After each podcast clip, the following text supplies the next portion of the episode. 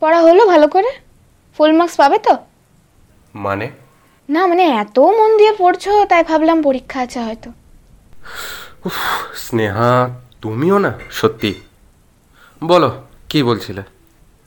তুমি কানে একটা চোঙা লাগাও বুঝলে? চোঙ্গা হ্যাঁ চোঙা।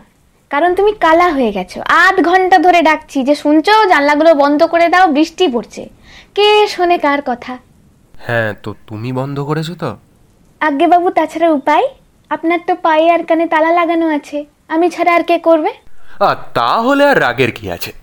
যাহা তুমি তাহাই তো আমি।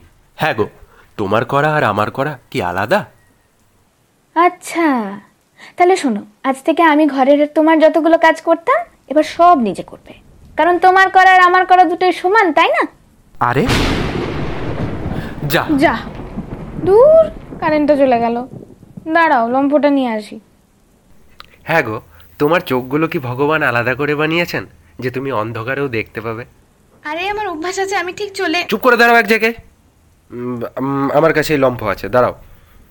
বাট মাচিস আহ, হ্যাঁ এই তো পকেটে পেয়ে গেছে। ম্যাচিস তোমার কাছে কি করে? তুমি কি আবার আহ! এই লাগল? এই, না না লাগেনি।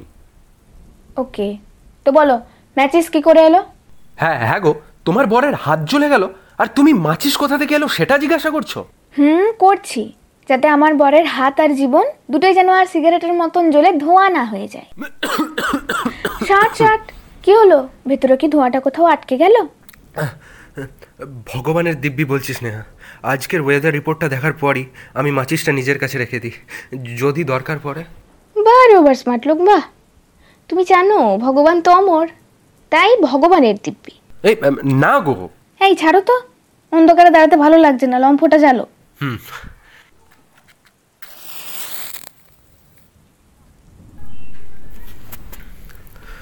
হুম এবারে শান্তি। না এখানে বসো তো। হুম কিন্তু কি করব চুপচাপ বসে? গল্প গল্প করব আমরা। আর তুমিই বলো গল্প শোনানোর মতো এর থেকে ভালো ওয়েদার তুমি কি আর একটাও খুঁজে পাবে? আচ্ছা সৌভিক গল্প বলতে মনে পড়ল। আমাদের গল্পটা কত হ্যাঁ প্রায় কমপ্লিট তো ওটাই শোনাও না। স্নেহা পুরো কমপ্লিট হয়ে যাক তারপর শুনবে ঠিক আছে? কমপ্লিট হওয়ার পর আবার শুনে নেব। প্লিজ এখন একটু বলো প্লিজ। ওকে শোনো তাহলে।